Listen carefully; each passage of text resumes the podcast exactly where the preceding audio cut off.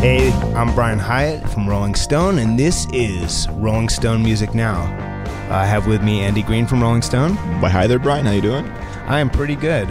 Um, so we are going to do a couple things today. We're going to play some audio from my recent interview with Alicia Keys to start, and then we're going to talk about some current music-related events. But you know, Alicia Keys has an album. Have you listened to this album yet? Here. No. You should listen to this album, Andy Greene. It is actually really good, and uh, it's probably one of her strongest albums in a long time.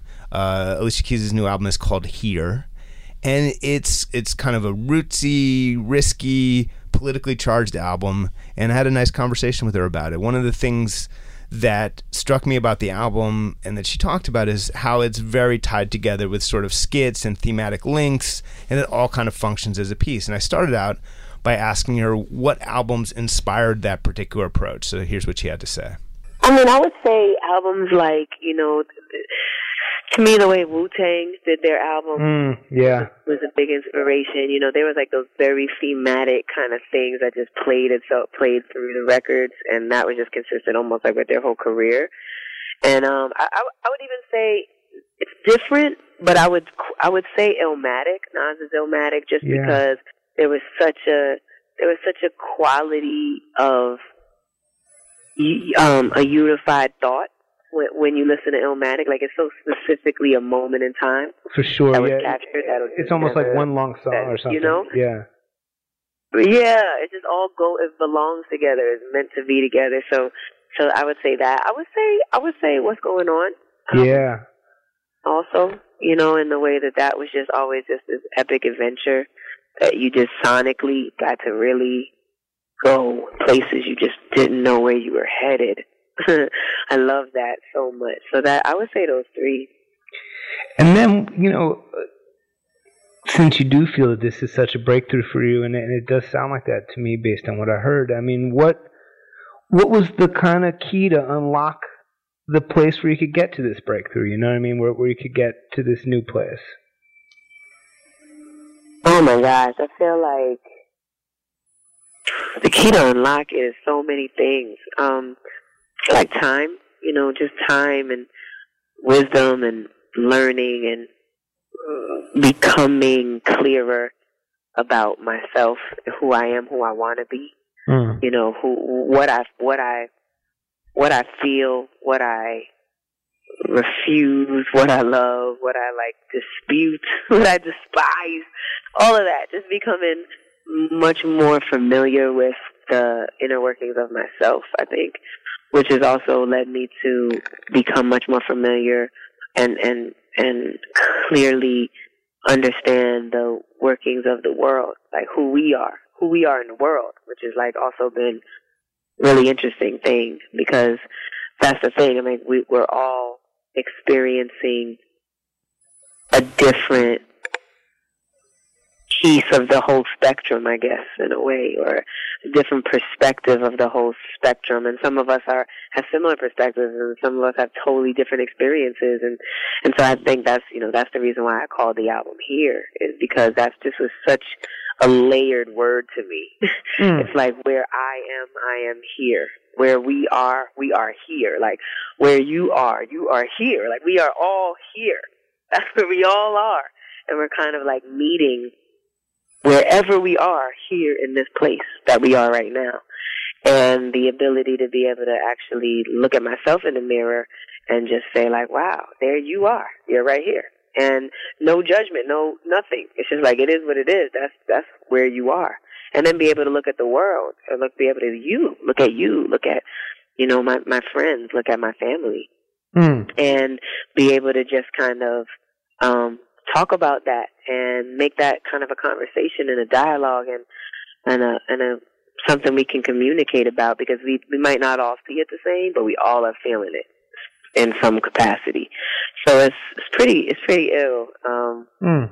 It's pretty ill. So that that I think all of that kind of has led to this unleashing, this um, uncovering, this um, more vulnerable vulnerable place, the willingness the strength to be vulnerable. Like, and I think that also just comes with maturity too. You know, that just comes with some time to like realize the truth about stuff.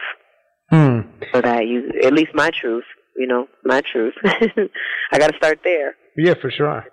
Uh, Holy, Holy War. When listening to that, it's a great song, and it was uh, you know, it, you you debuted it in such a cool way, just rocking it a cappella at the VMAs. It's incredible. But uh, thank you. When when I hear you know singing about walls and building walls and breaking walls, I mean, how, how much were you consciously thinking of of, of Trump uh, and and it, you know coming up against that idea of building a like forget building the wall, let's break down the walls. How much was that a conscious kind of thing in that context? I mean, it's all it's all what, just what we're feeling.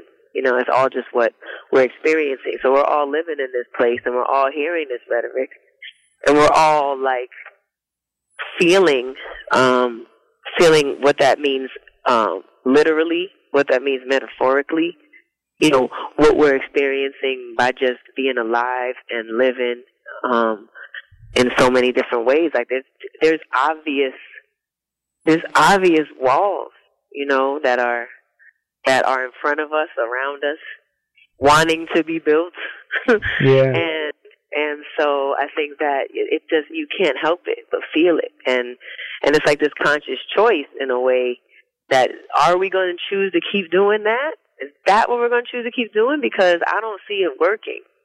It's not working. Or are we going to try this whole other thing? And and I think that I think that I love that song so much because I actually wrote it with um this guy named Billy Walsh and um and Illangelo, who I did also in common with. Mm. But I wrote this song, and Billy Walsh is a he's a poet, and, and at the beginning of the record, we kind of threw out a bunch of different thoughts and, and things that we knew you, I wanted to talk about and that was important to me and just what's happening around us. And one of the things that came up though out of nowhere was like, what if I wrote with a poet? Mm. And I thought that was just the illest idea because it would just kind of like allow the way that I process lyrics and process words to be then complemented by another person who likely processes them in a whole other different state and way. And so this just happened. I didn't I didn't like I didn't seek out Billy. You know, he he he he found me, and I believe that those things happen once you say them, like you're calling to them. Anyway, so I know it, it. I put it in the air for sure. But um, when it did happen, and, and when we wrote Holy War, it was just so ill, and the conversation. Which, by the way, the album, the conversations around this album which we were fortunate to be able to catch some of them, which are just so sick. It's so incredible to hear different people talk about their experience. It's like the most fascinating thing that maybe can happen, you mm. know, and if you can actually shut up long enough to listen, which is most of our problems, you know what I mean? Mm-hmm. Don't. There's so much to take in, and you really start to learn so much about people. And so this um this particular conversation that we were having, which circled around this idea of like, you know, if war if war is holy and sex is obscene, and we got it twisted, and it's just so crazy how we try to hide so many beautiful things or sensualities that we experience, or we look at, you know, we get so afraid to talk to our kids about sex, or you know, we we we want to hide all of our body parts and cover them up, and don't let anybody see the beauty of like you know these such beautiful things like like love and love making and things like that. But yet we're we're, we're, we're please give a hundred kids a hundred video games of hmm. you know a hundred call of duties and it's all good. Yeah. You give you you can play call, call of duty all day and all night and that's like no problem you know it's like very confusing and twisted and interesting and so that um you know so anyway that kind of dialogue is is what spawned on this whole song and this this idea of these walls, which definitely need to be broken down. Mm, or not built, I guess. yeah, not built at all. Yeah. But, but because they do exist, and we have to acknowledge that they exist, I think to break it, you know. Yep. I think that's another problem a little bit is like we we do such a ridiculous job. I don't know how to where or how. I guess this is just from the beginning of time, but we we do such a ridiculous job of pretending like things never happened mm. or are not happening. Yeah. We're like living in a perpetual state of denial. It's weird. Yeah. You know? So I think that's like we have to acknowledge that they're there so we can break them down. Um, Blended Family, I mean, it's got to be one of the most personal songs you've ever written. Uh, you know, and, and it, I thought it was very moving, and, and it uh, it also digs into you know sensitive stuff in your life. What what was the motivation of of putting that out into the world? Yeah, man. I mean, Blended Family is such an incredible. Oh, again, you know, again, just sitting down and talking to people and listening to their stories and sharing my own story as well. It's such an it's so powerful. It's crazy powerful because the world is such an in in it's such an incredibly diverse place. And I think that's what that that's one thing that's so incredible to witness and see is just what the modern day family looks like. Yeah. And the modern day family is so it's it's so varied and it's so rich and it's so complex and beautiful and interesting and and and to be able to kind of acknowledge the fact that um there is these there's so many there's so many a family doesn't have to be any specific way. It can be so many different ways and and there's it's been really cool because when you see the visual for blended family i think you're gonna like you're gonna go nuts it's it's crazy but see seeing the seeing talking to kids and and asking as a kid what a family is Mm. and and i and i asked i asked some kids what a family is and they were like a family is people that love each other and stick together no matter what Mm. And I was like, yo, they're so on it. This is like a five year old. You know what I mean? right, This is like right, right. a five year old. And so, you know, with with my family and with with my beautiful blended family, it's been such a such a such an honor and a privilege to be able to be an example of the fact that, you know, people who love each other and love the children that we're all able to raise together you know, that we're able to absolutely choose to uplift each other. You know what I mean? And we're and we're able to choose that we want this to be a positive experience for us. You know what I mean? And and we and we are blessed that we have so many incredible experiences to teach our kids and teach them together.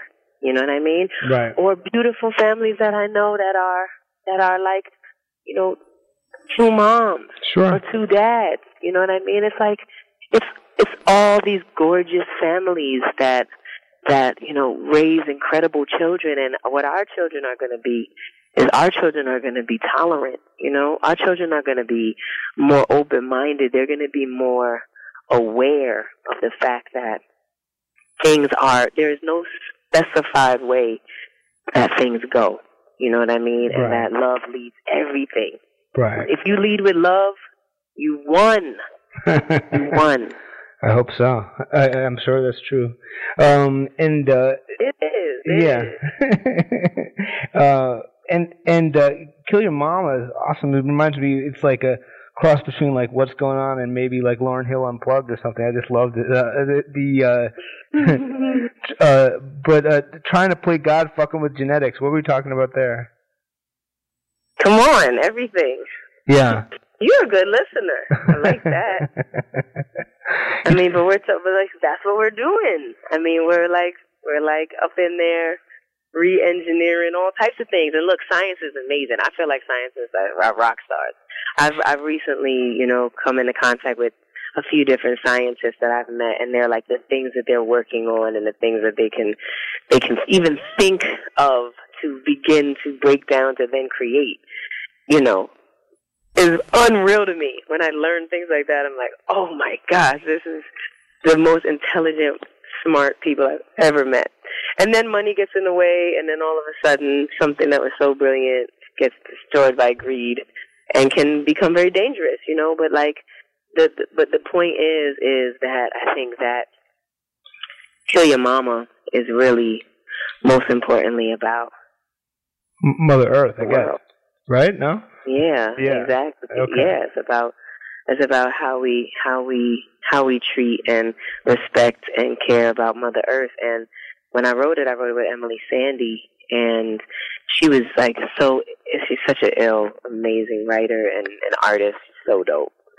And um and when we came in that day, she was like, you know what, I've really been wanting to write kind of almost like, you know, something that is based almost on a lot of these kind of native, beautiful, um, beautiful songs, you know, that really do talk more about, you know, it, the times when we worshipped the trees and the sun and the wind and, you know, the ground and like, you know, there was like a real true respect of mm. the hmm. balance that has to be created in, in, in the earth on the in the world for it to for it to thrive.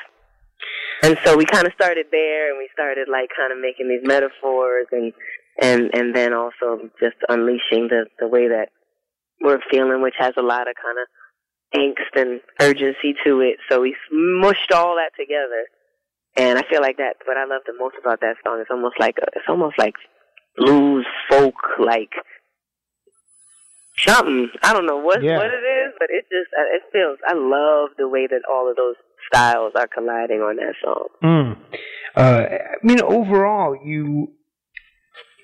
You, it's it's a it's, it seems like it's probably the most political album you've ever made, and I, I know that going back to like 2001, your first Rolling Stone cover story, you're talking about reading, you know, books about the Black Panthers and stuff. So you've been on this stuff yeah. since the beginning, but you maybe weren't always comfortable expressing it in song. So what what changed there?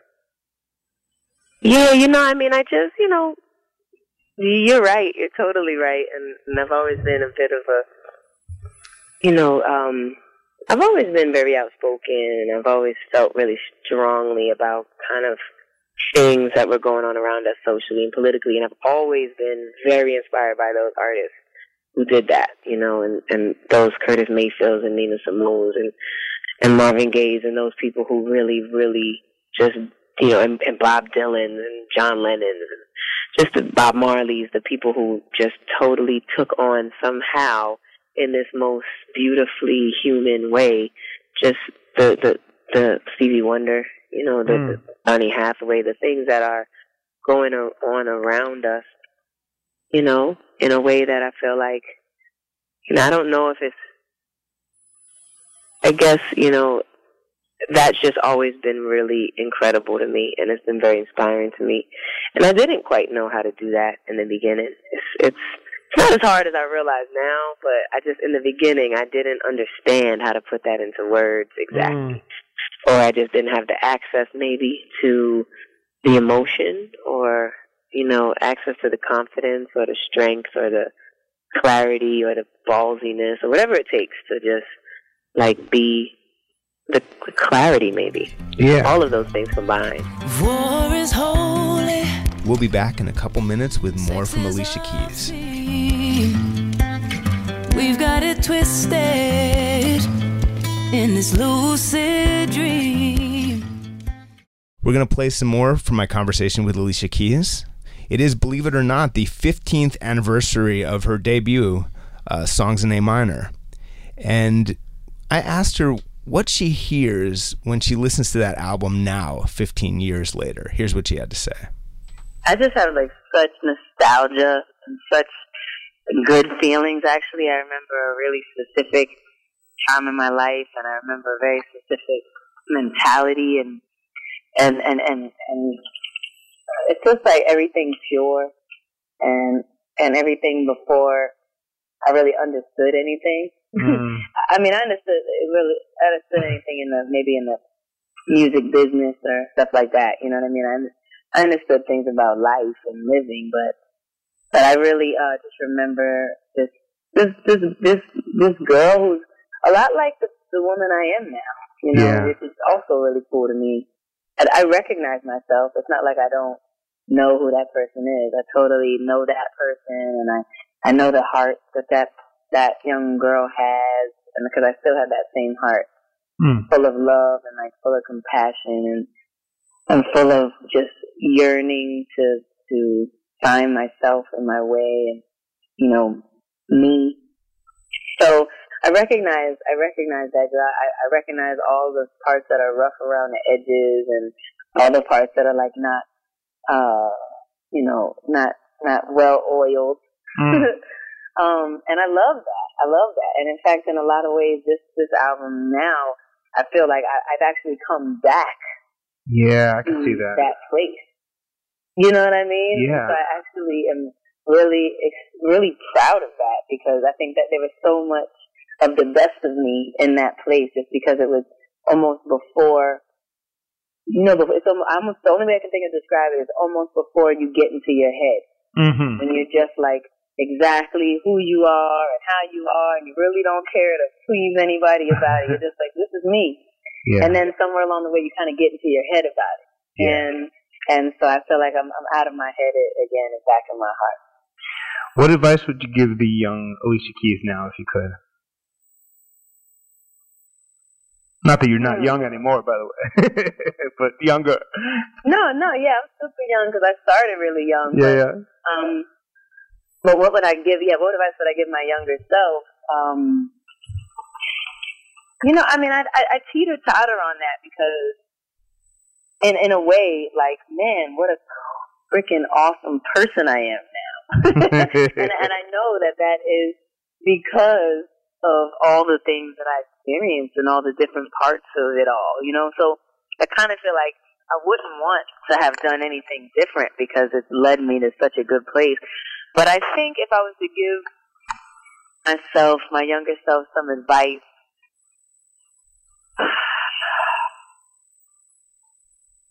I think I pro- I think I would have encouraged myself to really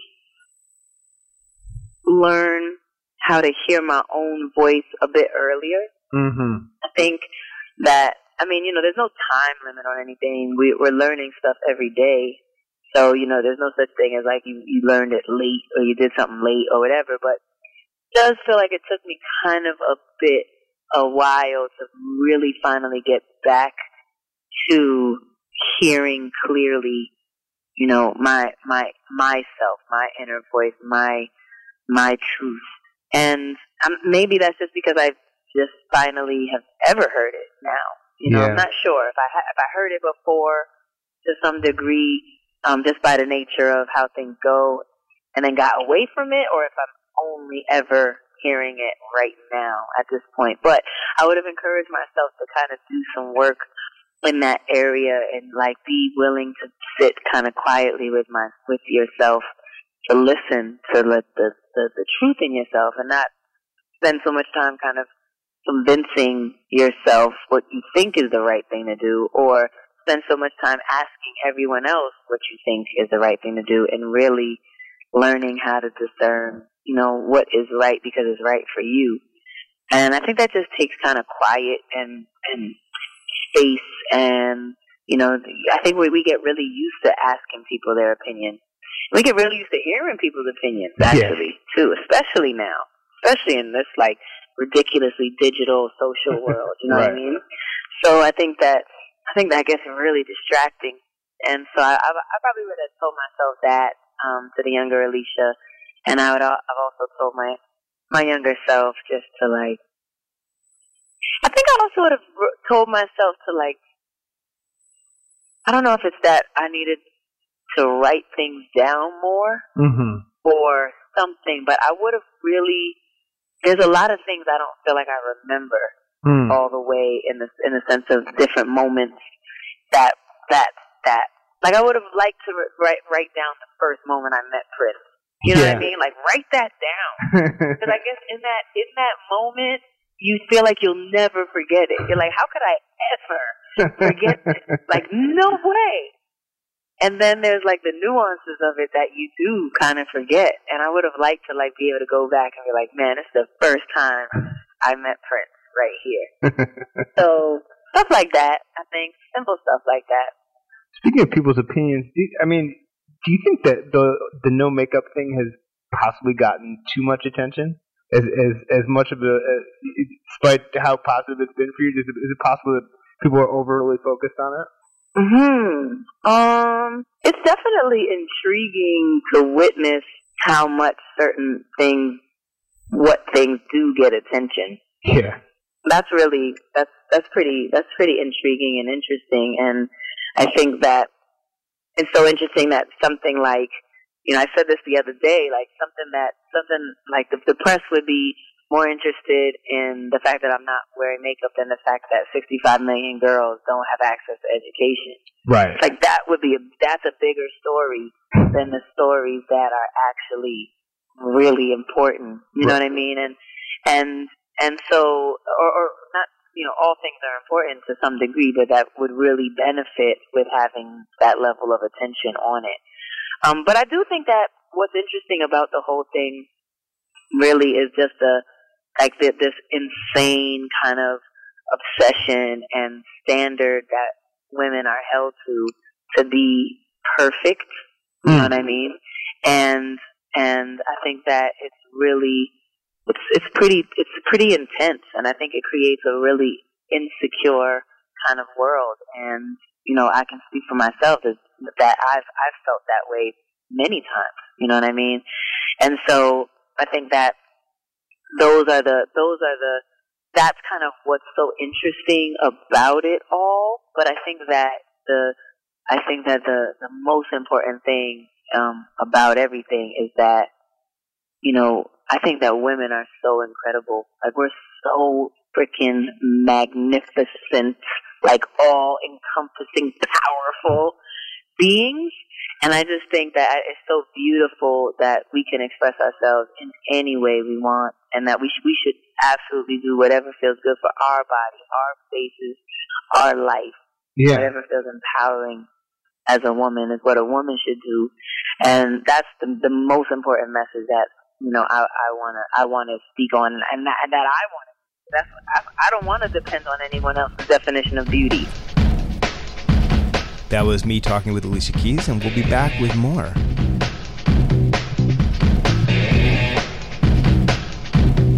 So imagine this: you're uh, Vice President-elect uh, Mike Pence, and you know you're just you want to go out for the night. You're all been cooped up in Trump Tower, making important decisions all day, telling Trump what to do, and uh, you're like, "Hey, I heard this Hamilton. It's about history or something. They sing. I don't know. I should go see that."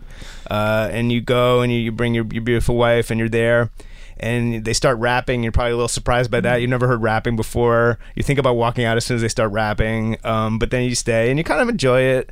Uh, you decide it's actually about you know personal initiative and it has a good conservative message and maybe you're you're a little moved and you know you convince yourself that everyone on stage is straight and they're all you know they're all that you decide that there's no way that any, you know you're, you're totally cool with it. You're really enjoying yourself. And then man you're ready to leave and all of a sudden this dude on stage is like hey we're terrified of you. That must be very upsetting right andy I'm sure it was, but he dealt with it well. Cause he was walking out at, at the time. He was trying to beat the crowd, and Well, he did stop and listen to Uh, it. Right? The report was, and I cannot confirm this, there was a report that the reason he was leaving early was because he was afraid they were going to make a speech about AIDS. Okay. Um, and he did not want to hear that because he has some interesting views on that subject. Yes. Um, so, you know, so he's leaving already for what might be not the greatest reason. And Yeah. it's also, by the way, it is it is considered very rude if you're a guest of note to Yeah. leave during curtain call. Yeah, That's that, that, that's extremely rude. Um, and um, so he already he was already committing an act of rudeness. But so anyway, so he's sitting there, and uh, Brandon Victor Dixon, who's currently playing uh, Burr, I, I saw an earlier version of the show with the original cast. So I, I don't know about it. Yeah, you know, I'm fancy. Um, but uh, so this is what he had to say to Mike Pence, and he was like, um, he's like, I see you leaving. Could you just wait a second? I want to say something. Uh, and then he said, uh, We, sir, we are the diverse America who are alarmed and anxious that your new administration will not protect us, our planet, our children, our parents, or defend us and uphold our in- inalienable rights, sir. Inalien- inalienable rights is actually really hard to say. It is. They should have thought about that before they, they wrote the comment. Yeah. yeah. Uh, but we truly hope that this show has inspired you to uphold our American values and to work on behalf of all of us. I mean, that's not rude. I mean, in my opinion, I mean that that is they're the guys in front of them, and you know, to be clear, um, Lin Manuel Miranda and other people, this was a planned, written out statement that the creator of the show decided should be delivered, um, and it was said in a tone of, "We hope that this show has inspired you." Yeah. Um, but Donald Trump, our president elect, uh, is was extremely upset about this. Uh, and then joined the hipster backlash against Hamilton by by saying it's overrated. He heard it's overrated, which means he's obviously following some of the same douches from my Twitter feed who who have decided it's overrated and say it's rapidy rap and, and li- like and say because it doesn't sound like Young Thug, it's no good. Um, so I think that's his. I think mainly he wishes it was more like up to date hip hop, like kind of auto tuned Young Thug yeah, hip hop. That, that's modern. that's his. I think that's his take, really. Yeah. But I mean, and, and then the other thing that happened, uh, and this. It's caused a rift, and this is really the national crisis that we have Yeah. right now. It's caused a rift in the E Street Band, Andy. Oh, a yeah. rift in the E Street Band. What what happened here? Steve Van Zandt was shockingly horrified by this, said that it's very wrong to single out a certain person in the audience at a show and lecture them. That that's that's no place to be doing that. Whereas like Nils Lofgren was Guitar, the other guitarist, Yes. Street Band, yeah. he was all on board. He thought it was a great idea and it's crazy to be critical of And it. then I don't know if you saw this, Yeah. but like the same week, Bruce Springsteen and Patty Scialfa went to see Hamilton, Yeah. and Patty posts a picture of, of Bruce and her in front of the Hamilton, you know, billboard, Uh-huh. and says hashtag free speech or whatever. So she and Bruce are, are taking the opposite side against Steve. So this is this truly is a national crisis. It's a very rare split when the E Street Band is torn. It's, It's- torn the country in half. It's torn the E Street Band in it's half. a schism in the E Street But- Band. I, I don't know how we go on from this. Just stand back for a second and imagine if Pence saw the moment, walked on the stage, and gave a speech at the end, and was like, "I hear you. We are going to govern all Americans the same way." This, you know, it, he grabs the mic and he's like, "I'm not gonna throw away my Yeah. shot." He's just like he just Well, like kills it. if he didn't do that, Yeah, but yeah. He, he, it would have been a great moment for for his career and politics if he'd walked on and said something. He's like, "Hey, yo, I'm just like my country. I'm old, angry, and Christian." Like, like. Just like, basically yeah, or to- or talked about gay conversion therapy and Yeah. how important that is and how all gays in the country should get forcibly like converted. He steps you on know? the stage and he's like, "He's like, I can help you people. Yeah. all you need is electroshock therapy. you therapy. need boot camp for yeah. a month, then you will no longer Listen, be gay. it will be very unpleasant for a while, but then you can go to heaven. Yes, like, yes. I don't think that would have gone over well, Andy. no, I, I don't think that. I think that would have been a bad message. But I do think Steve is not insane to play devil's advocate here. Okay. I do not like Pence. I think his views are detestable. Okay. I do think a I don't I don't see what they accomplished really. I doubt Pence listened to their speech and was like, you know what? I think I should be more supportive of all Americans of all kinds. I don't think it accomplished much. I think all it does is make the East Coast just seem more elitist, and I don't think one mind was changed, and I don't think that it did very much. I mean, at the same time, they have the right to free speech. Well, I'm Yeah. not saying Yeah. they didn't have the constitutional right to speak. I'm not saying they shouldn't have spoken. I'm just saying I question if it accomplished anything.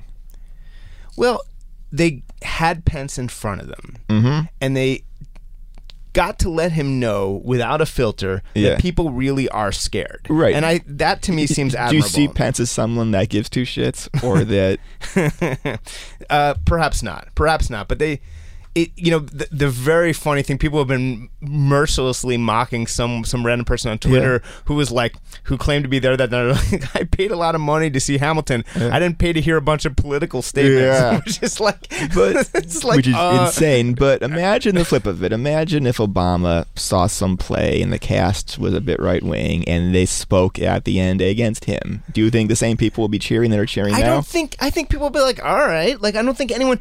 Certainly, Obama wouldn't have gone on Twitter and be like, "I need to demand an Well, apology." obviously not. He's the opposite of Trump in every way. But I'm just saying, if you flip it, I don't know how well it works. I- yeah, I I would not be angry personally if someone had delivered a message to Obama on stage. I wouldn't either. I just don't think it would be it would be received in the same way this was.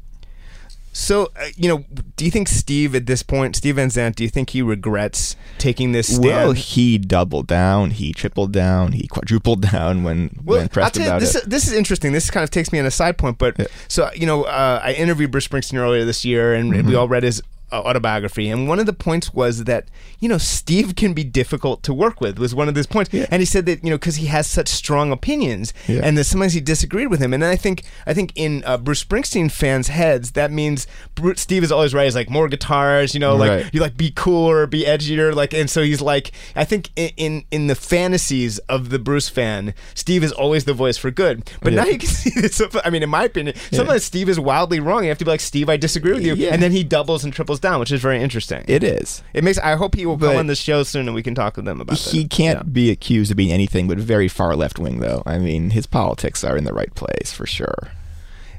Well, you know, I guess so. Yeah, apparently. Yeah. Steve Van come on, he's radical left.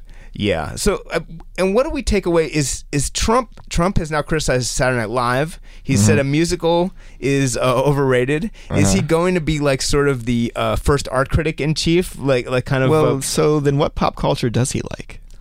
well, he actually likes. You used to see him in Neil Young concerts. You talked to him about Neil Young I once. tried to. I got him on the phone 10 years ago. I saw him at three straight shows by Neil Young in the front row. And then he got on the phone with me and couldn't name one song. We should play that audio sometime. I have it. It's hysterical. all right. We got okay. We're gonna we're gonna do that. So we're gonna have feature a Donald Trump interview at some point. That's been Uh, unheard by anybody. Yeah, yeah, yes. This this will happen at at, the at the moment we choose. We'll be like Trump. At the moment, everyone needs to be ready for the moment that we play your musical. Don- but could he? Yeah, he couldn't name a, a song by Neil Young. No, but what was so funny, I called his office. He called me back three minutes later. it was easier to get him on the phone than anybody in my life. Well, this is why he won Andy. He because Yes. he, 'cause he recognized the power of Andy Greene. Yes, yes, it's all about me. shot. I am not throwing away my shot. Hey, yo, I'm just like my country. I'm young, scrappy, and hungry, and I'm not throwing away my shot. So this is a little awkward because we were going to be talking about Kanye West back when it seemed that he was just having kind of a wild week when he um, went on stage and simultaneously endorsed Trump and dissed Beyonce, thus doing the two worst things that he could possibly do all in the space of 10 minutes. And it seemed like mildly funny and kind of just Kanye esque and like, you know, what's going on with Kanye.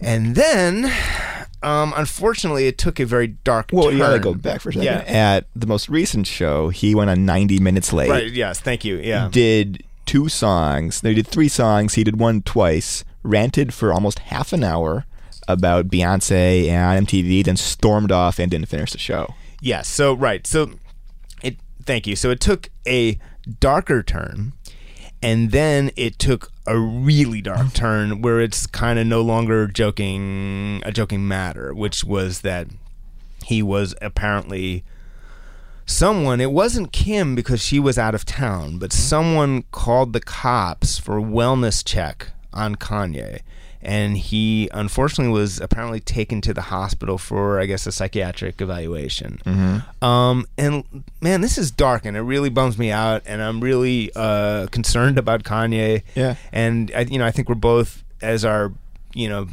many people you you know genuinely huge fans of Kanye West. I know people who don't know his music have a lot of sort of ideas about him that he's just like some arrogant loudmouth. But the truth is, he's absolutely a brilliant artist, one of the most important musical artists of the 21st century. Yes. Um, and you know, it's always been this line he walked between like how much of this is calculated, how much of it is genuine instability, and now, unfortunately, at least for the moment, it's crossed the line into uh oh, like it's bad. Yeah, it seems to be the first evidence it's real because there's always been the question is the voice in his head screaming about Beyonce all day long, or is this some public persona that he's created? Yeah, and well, this is what I'd be cautious. I'd be cautious on a lot of fronts. Uh, Sure. w- one front is to assume that just because he's having a pretty serious problem now, that he's always had a serious problem. Do you see what I'm saying? of In other course. words, you don't want to use this to discredit his work and to discredit his persona across the board. Um, and I think there's a there's a, a temptation to do that, and I think that's Yeah, that's wrong. Uh, yeah, I don't think that this retroactively will explain stuff he did ten years ago.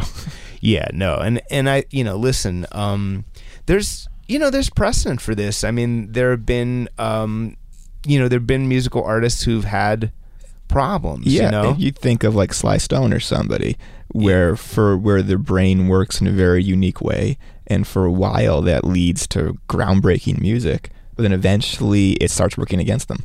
And I think Kanye will, is is hopefully not possibly at a place where it's not working against him because the tour was just canceled. I mean, when you when you can't finish a concert, there's a major problem. Yeah, I mean, one of the things that you said that's very true is sort of like the uncrossable line for a major artist just on a business level Yeah. and also on a reputational level is mm-hmm. you can't not show up or not finish Yeah, your there are twenty thousand people there.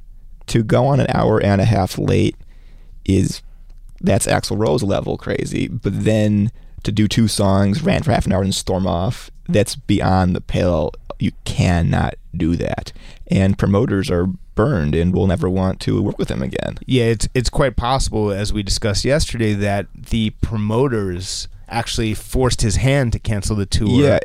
There's a big question who canceled this tour. Did Kanye say, I, I, I'm not doing these dates, or did the promoters say, we will not put up with this? To be clear, the uh, excuse given was exhaustion. They said that he worked himself into exhaustion. Right. But the press release was one sentence, and it was the tour's canceled, basically.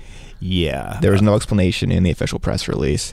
And if you think back to the Guns N' Roses tour of 02, when Axl was showing up late and then missed a show, He specifically right. There was a show in Philadelphia, right? Yeah. And he um, reportedly, well, we won't get. He Yeah. reportedly was doing something else. yeah. Didn't get on the, the helicopter Right. or or any or whatever conveyance was supposed to take him to the show, and the show didn't happen, and there was a riot, right? Yeah, there were riots, and he'd been super late for previous shows. He's going on post curfew, and the promoters said, We will not put up with this. We are liable if there's riots. This tour's over. Yeah. because you have to to cut your losses. Because a concert that begins but doesn't finish, that you have to refund everybody, costs a fortune. Right. And so every night he's not playing, th- th- that's like a million dollars that they owe. Yeah, and to, and to be very clear, for any artist, but especially Yeah. an artist of the caliber of, of Kanye, Yeah. the way you earn your serious money, your star money, is Right. for the most part in these big concerts. Right. And he's somebody who loses a lot of money on his outside endeavors, as he often talks about. And so these long arena tours, they make back all his money. So this is going to cost him like twenty million dollars in minimum if if he doesn't make up the you know these shows next year. And if promoters are not willing to work with him in the future, that's a major, major, major problem. Yeah, and what makes me feel super bad for him is the sort of embarrassment of this. You know, Mm-hmm. his whole thing has been I'm not quote unquote crazy, I am a genius. Um, and he's given us a lot of evidence that that is the case. You know what I mean? That that listen, some of the things he says don't make a ton of linear sense, you know, some of his ideas. But then uh, on the other hand, people were like, "You're crazy to go into fashion." You were, and forget, you know, I know there's people who'll be offended by the word crazy. I'm not calling him crazy, but Yeah. but but you know, people people said, you know, that's nuts. You can't go into fashion. You're you're a rapper. No rapper has ever succeeded. You know, rappers can have their little clothing lines, but no one can go into high fashion as a rapper. It's ridiculous. Right. And you know, people laughed at him about the leather jogging pants and all this stuff. He was right about all of it. Yeah, you know? and this tour is incredible. I saw it at the Garden. I've seen a thousand arena concerts. I've never seen anything like it. yeah. It's was an amazing show, which is why it's so awful that it's over now. So he's a visionary, and Did, I, I didn't see this tour. I've seen him on other tours. Did you get a sense that he was in a different mental space? no, he didn't say a word. It was over two hours. See, that is a sign. it was- no, no. See, word. that's a sign. I think. Yeah. Y- in itself, the lack Right. of spit talking. right. I think things changed following the Kim incident.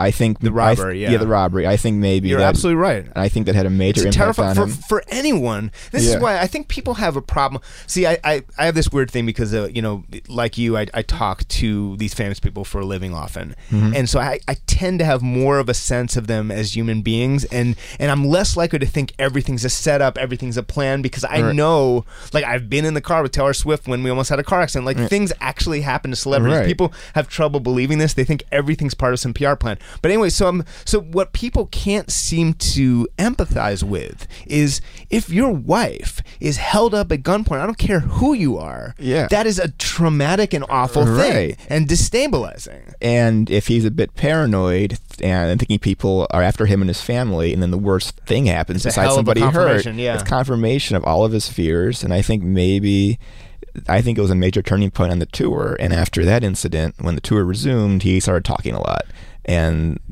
and Yeah. and the rants each night were increasingly were, were unhinged. Yeah. Um, I hope. Listen, I hope that he gets well soon. I hope that people are sympathetic and forgiving with him. Well, but he didn't Yeah. hurt anybody. Yeah. It's just canceled shows. Well, the, the people are mad about the Trump stuff and the Yeah, Beyonce the tr- and the, yeah. Yeah, but he can come back from this very easily. This is it. Just takes one interview where he, t- he where he explains it. Yeah, he says, fine. "Listen." All he has to say is, "Listen, man. You know, I had a rough time. You know, my, Yeah. this thing with my wife. I'm still upset about my Yeah. mom. Uh, you know, and, and just and just move on. Right, Um, and they can they can rebook these shows next year, and if he finishes them, then it's a triumph.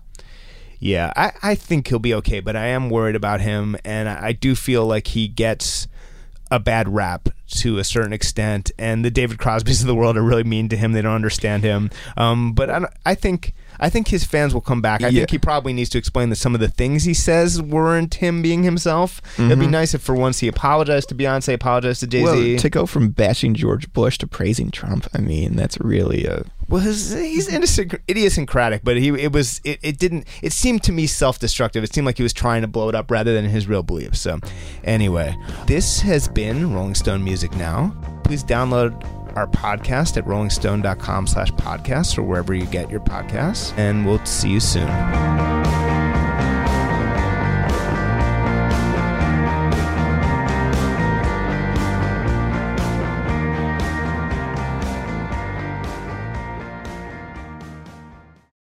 Welcome to Talkville. The Ultimate Smallville Rewatch Podcast. Guest star Sarah Carter as Alicia Baker. Although I didn't really work with her a lot.